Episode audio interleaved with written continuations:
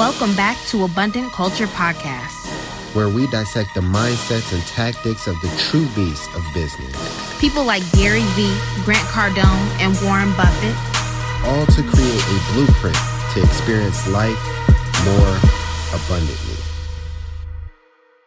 Hey guys, welcome back to Abundant Culture Podcast. So before we begin, I have a question for all of you. Have you been in the industry that you're in right now since you were, let's say, about 7 years old? Yeah, me neither. But this week's guest has. And this week we're interviewing Patrick Trevetti. And Patrick is the owner of a hotel chain, a medium-sized hotel chain. And this week we're going in depth about his mindset and who he is and how he got started in the industry at the age of 7. So here's Patrick. Oh, thanks again for coming on to the call, Patrick. I think the way we like to kind of start it off is by letting our audience know, you know, who you are. So we want to really get into, like, what's your origin story? Like, how did Patrick get into the hotel industry? Well, like a lot of Asian Americans that are in the hospitality industry, you know, it started off with our parents kind of leading the charge. And we had a small motel back in the day when I was about 7 years old till the time I was 17. And my start in hospitality was basically folding sheets and towels and pillowcases as a young kid and helping my parents do everything and anything at the hotel, from fixing the roof to plumbing to checking in customers and housekeeping. So while most kids were playing with their friends or in sports leagues, I was basically helping run a hotel. And so trial by fire occurred at that time. And, you know, as I got a little bit older, my parents would need to go away for work. We were developing a bigger hotel up in Chicago, and they would occasionally leave me alone at like 16, 17 years old to basically run the hotel for the weekend or for the day. So it kind of allowed me to gain even more experience of just handling things on my own at that point. That's amazing. Yeah, it's kind of crazy to think about it now. And, you know, like most kids who are in a family business, you kind of resent it because you're upset that you're not having fun like your friends are, and you're kind of working, or you have to deal with the time requirements that are involved in a family business, or when your parents are running a business for themselves and you don't really get quality family time or vacations or trips like that. And you kind of resent it and you're like, I'll do anything but this in my life. And so I went to school and then started my own career path. Did that for 6-7 years, worked in with Quick and Riley for a little bit in the financial sector, did a few other small jobs here and there while I was in school also. But then noticed that my parents were putting in still long hours, you know, 12, 14, 16 hours a day, and wanted to help them out, and felt like it was a win-win scenario where there's a bit of establishment in the business that they had developed. At that time, they had a small 50-room hotel in Chicago, in the suburbs by O'Hare. And so I thought there was a foundation there, and I could also come in and kind of stop them from working 16 hours a day.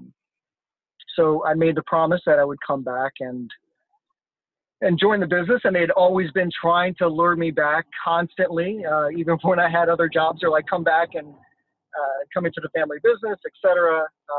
So I finally agreed with the condition that they would not work as much, and kind of steer them towards retirement. They're workaholics, like many Asian Americans are, especially those who have their own business. So it's kind of hard for them, but we kind of steadily grew ourselves from 2006 till now. And we're, I would say, a medium-sized hospitality company at this point. And we're actively trying to grow as we've kind of talked about or alluded to before our conversation started here. But yeah, that's pretty much the gist of my story. Yeah. Nice. That's amazing too, because like you said, you pretty much started this journey from like, what was it, 7 to like 17. And at 16, sometimes you were running it on your own. Like, that's crazy, because when I think of who I was at 16 years old, I definitely wouldn't be running a hotel. I couldn't even run my own house, let alone a hotel or like any type of business for that matter. So I think it's really cool that your parents kind of started you on a path, giving you a skill that, would, I guess, pay off eventually. Yeah, that was really awesome. I mean, if you've got a roof that needs repairing, just give me a call. I'll be down there. I definitely will. Right. So how many hotels do you guys manage now? Right now, we're up to 7 properties that we have ownership stake in, or we typically don't manage hotels that we don't have ownership in. So okay, just 7. We're actively working on a deal right now that would hopefully before the end of the year, we'll have 3 existing assets added to our portfolio, and we would be under construction for 1 to 2 additional properties. So that is tying up the bulk of my time at this point, is just working on development and assisting our current portfolio. Awesome. So how many rooms would you say is within you guys' portfolio right now? Right now, we're about 1,100 rooms. That's awesome. And I really respect that, because like I have another friend who is, I guess you could consider him Asian American. And just to hear like a lot of you guys come over here with, bare minimum or almost nothing at all to, build these, really you consider it medium sized because, you're in the industry, but to somebody who's not in the industry or somebody who just has a W-2 job, that is like massive, absolutely massive. So I really respect that. So just out of curiosity, you said before that you, like when you were younger, you were the one, cleaning some of the rooms, folding the sheets, you were probably, at the reception desk sometimes. What would you say now is your day-to-day? Because I'm pretty sure it's really different now as opposed to then. Yeah, my days are completely different. Right now, my official title is Chief Marketing Officer and Development Officer. So on a day-to-day basis, I work with our sales departments through the various properties. I also work with the different brands and their revenue management procedures. Outside of that, a lot of my time has been focused on acquisition, so analyzing new properties, looking at markets, running reports and reviewing data from there, and understanding if we should be invested in a particular market, if we should invest in a particular hotel, if we should build a particular hotel there, working with city, state officials to see if it's a right fit for us to grow in a particular market, working with brands to understand what brand to put in a particular market, working with other developers to see if we can partner on sites to provide a lifestyle kind of environment, a mixed use kind of development. Yep. So it's quite a range. It's hard to say one particular day I'm going to be working on this, or one particular week, month, it's going to be focused on this. It kind of all lumps together and runs up against each other. That's really cool. So you said that one of your roles in your day-to-day is the acquisitions. So for someone that doesn't have experience, like when they were 7 in the hotel industry, how do they go about acquiring a hotel? That's a good question. You know, if you don't have, I wouldn't say that you need to have experience in the hospitality industry in order to get into it. It's basically, it's a service industry and it's a people industry. So as long as you have a passion for working with people, working with, you know, your associates, your employees, and kind of have that goal of, you know, providing a great experience for them. I think that's basically all you need to have as far as the foundations of it.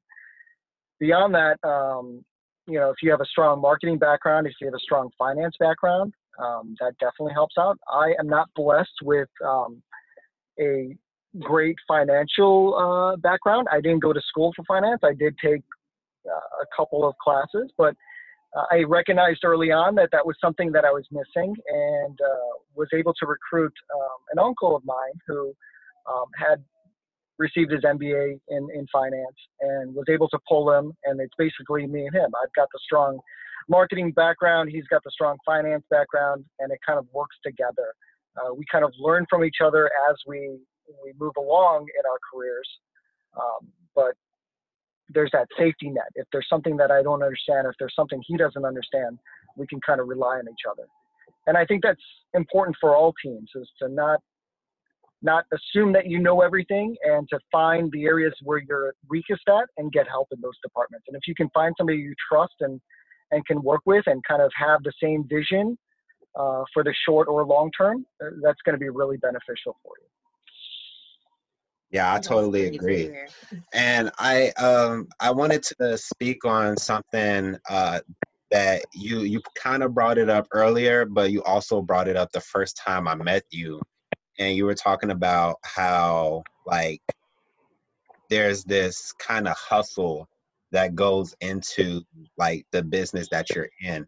And I find it kind of interesting how, I mean, with that many hotels under management and that many rooms, I'm pretty sure you make a decent amount of money, regardless of whether you're, you know, in the, you know, actual hotel working, or, you know, somewhere else, probably on vacation. But you told me that, you know, you prefer to be, you know, kind of in the business and, you know, growing it. Can you expand on that a little bit? Because I feel like we're in a, we're kind of in an age where, like, you know, being an entrepreneur and passive income is, you know, this really sexy thing that everybody wants. But I feel like what you said, like the 13, 14-hour days, a lot of people don't necessarily take that into consideration. So what would you say to somebody, you know, coming in who maybe thinks, oh, you know, I'm going to just get a hotel and I'm going to just sit on the beach somewhere? I think if you're going to be an entrepreneur or a business owner, you quickly learn that there is no, I'm going to invest in something and it's going to coast along perfectly fine, and I'm just going to come in and collect checks. Or I'm going to drive up and have my window rolled down and someone's going to hand me a bag of money and I'm on my way to my private jet. That really doesn't happen. And if it does, if that's the way you're running your business, you're probably not maximizing yourself and the business to its full potential. Yeah. So avoid all those YouTube commercials and ads that tell you you can work for 3 hours and make a ton of money. That's usually not real life. It's a lot of sacrifice. My days usually begin before I wake up. I'm usually woken up by someone calling me early in the morning, either from a different time zone or an issue that's occurred at our property that needs resolution, a group that might be coming in, some sort of technical issues that might be going on, to voicemails or alerts on my phone that kind of go off. And my days usually don't end until I close my eyes, you know, probably around midnight, 1 or 2 o'clock in the morning. And sometimes even earlier than that. The smaller you are, the more you're going to work because you don't have that infrastructure in place. You don't have that strong core team that can handle every little issue for you, and you're going to be handling all those situations. You're going to be putting out all those fires. It's all going to rest on you. And even as your company grows or you advance, the responsibilities just shift. They don't become minor details of making sure XYZ person is taken care of or client is taken care of. It becomes an aggregate, and the amount of time that you need for it does not change. It just becomes allocated in a different way. Right.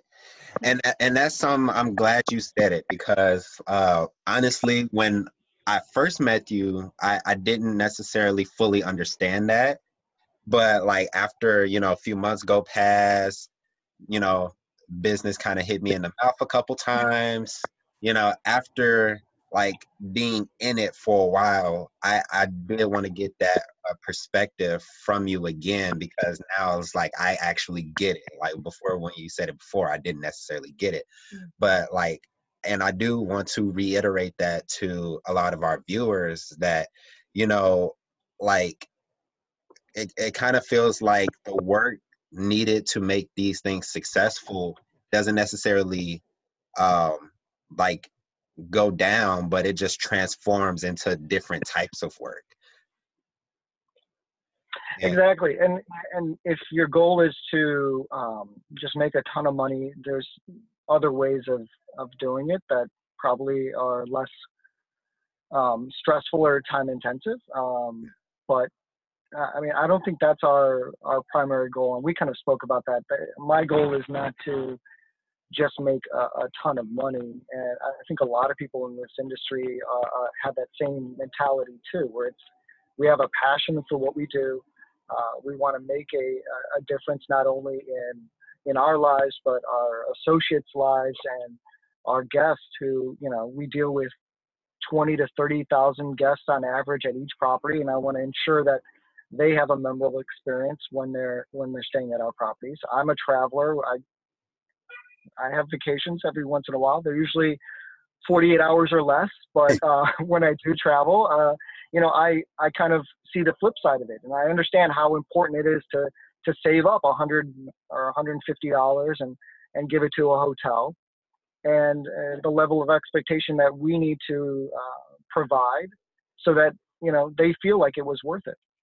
Right. So, what do you think? Like, what is the most rewarding thing for you in being a hotel owner? I think it's just the competition. I wake up every day just wanting to do better than, the day before, the year before. To me, it doesn't really matter if I have one hotel or 150. It should be that, are we attaining the level of expectations and success at each property that we expect? And I think that should be like one of the driving factors behind most entrepreneurs. It's like this, constant desire. I was just talking to somebody about this, but this constant desire to improve and be better than what you were. And I feel like that really shows when somebody comes to actually buy your product or your service or stay at your hotel. Like, I feel like, there's a possibility that I'm pretty sure that somebody who stayed at you guys' motel when you were like 16 probably has a way different experience, staying at your hotel, at being the age that you are and having all the experience that you have now. And I just feel like that's a really great thing.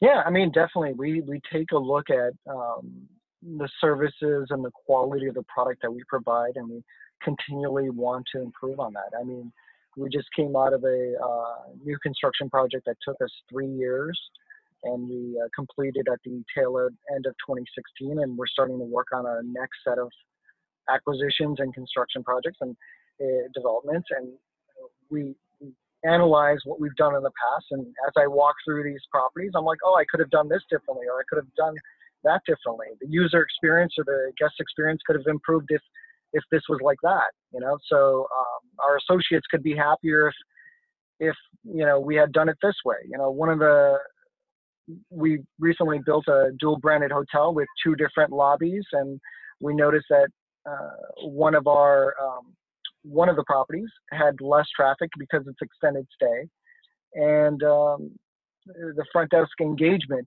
by our staff was not as good as it was on the other side, where it was more transient and they had less extended stay. And so we worked with the brand to kind of combine the lobbies and eliminate one whole front desk at the extended stay property. And we're now seeing that, you know, staff engagement and happiness level is dramatically improved, because not only do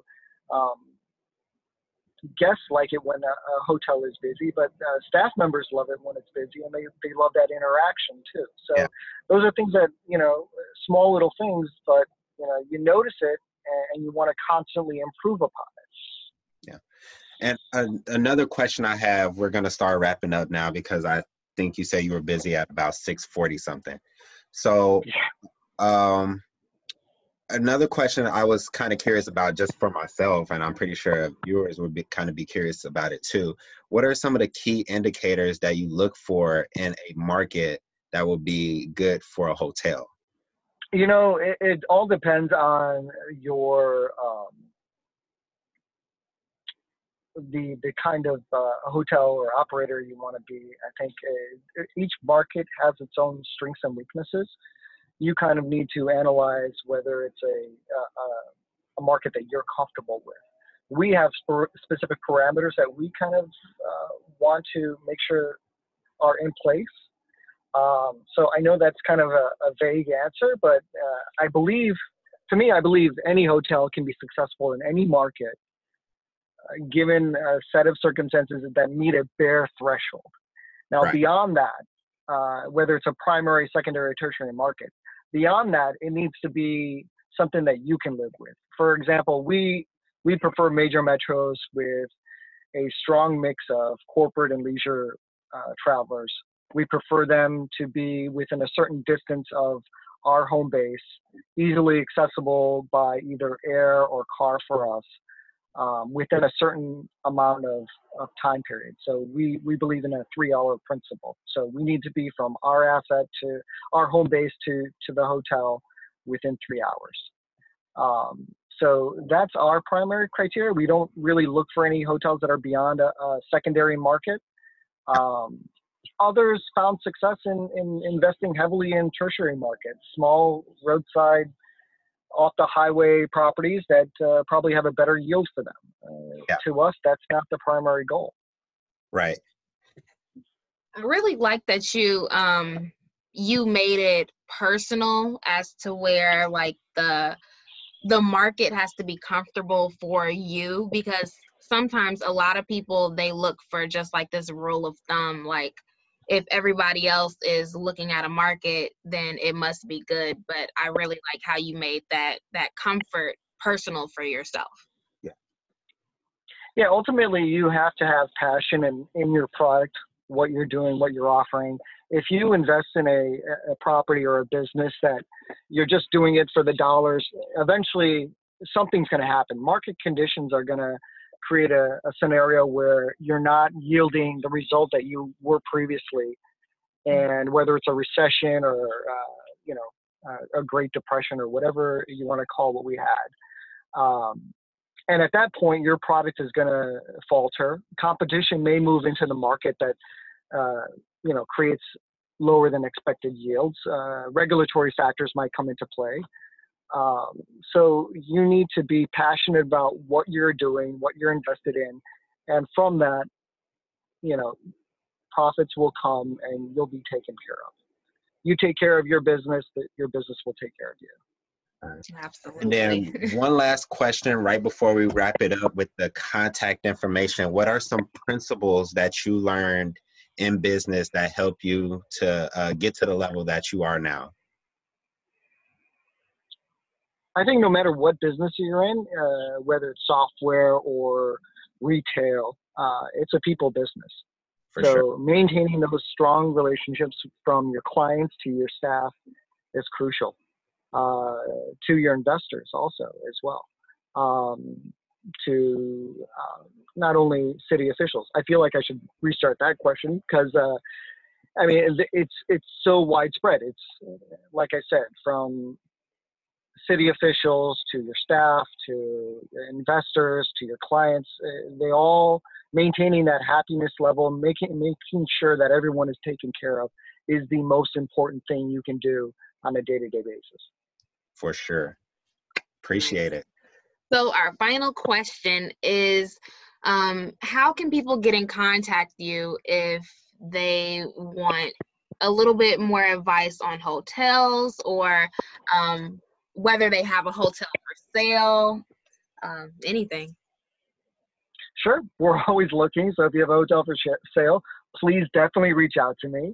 But if you would like to reach us, talk to us for anything in particular, you can visit us at TrivetiHospitality.com.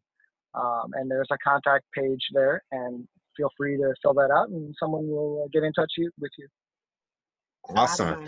So thanks for having us. Well, not having us on, but thanks for coming on to our podcast today. We really do appreciate it. We think you added a lot of value to the people who listen to our podcast, because the people who listen to our podcast, you know, sometimes they're, you know, already rocking and rolling in the industry and killing it and just trying to make it to the next level. Some people are trying to figure out what they are actually, you know, trying to do, you know, what is their calling as a entrepreneur. And we feel like, you know, having different people on, such as yourself, in different industries will help people figure that out. And maybe if they're in another industry, maybe they picked up a couple points that can help their business, because some, you know, key points in businesses cross over between industries. So thanks for all your wealth of knowledge today. We really appreciate it. Yes, thank you so much. You're welcome. Thank you. Thanks for having me. No problem. So we hope you guys learned a lot from this podcast, especially about his mindset going into the hotel industry and how he runs it from his day-to-day. So make sure you stay tuned for another episode with him. Can't tell you when it'll be, but we'll definitely be having a part 2 to answer some more in-depth questions about the hotel industry. So thank you so much for listening, and tune in to next Friday.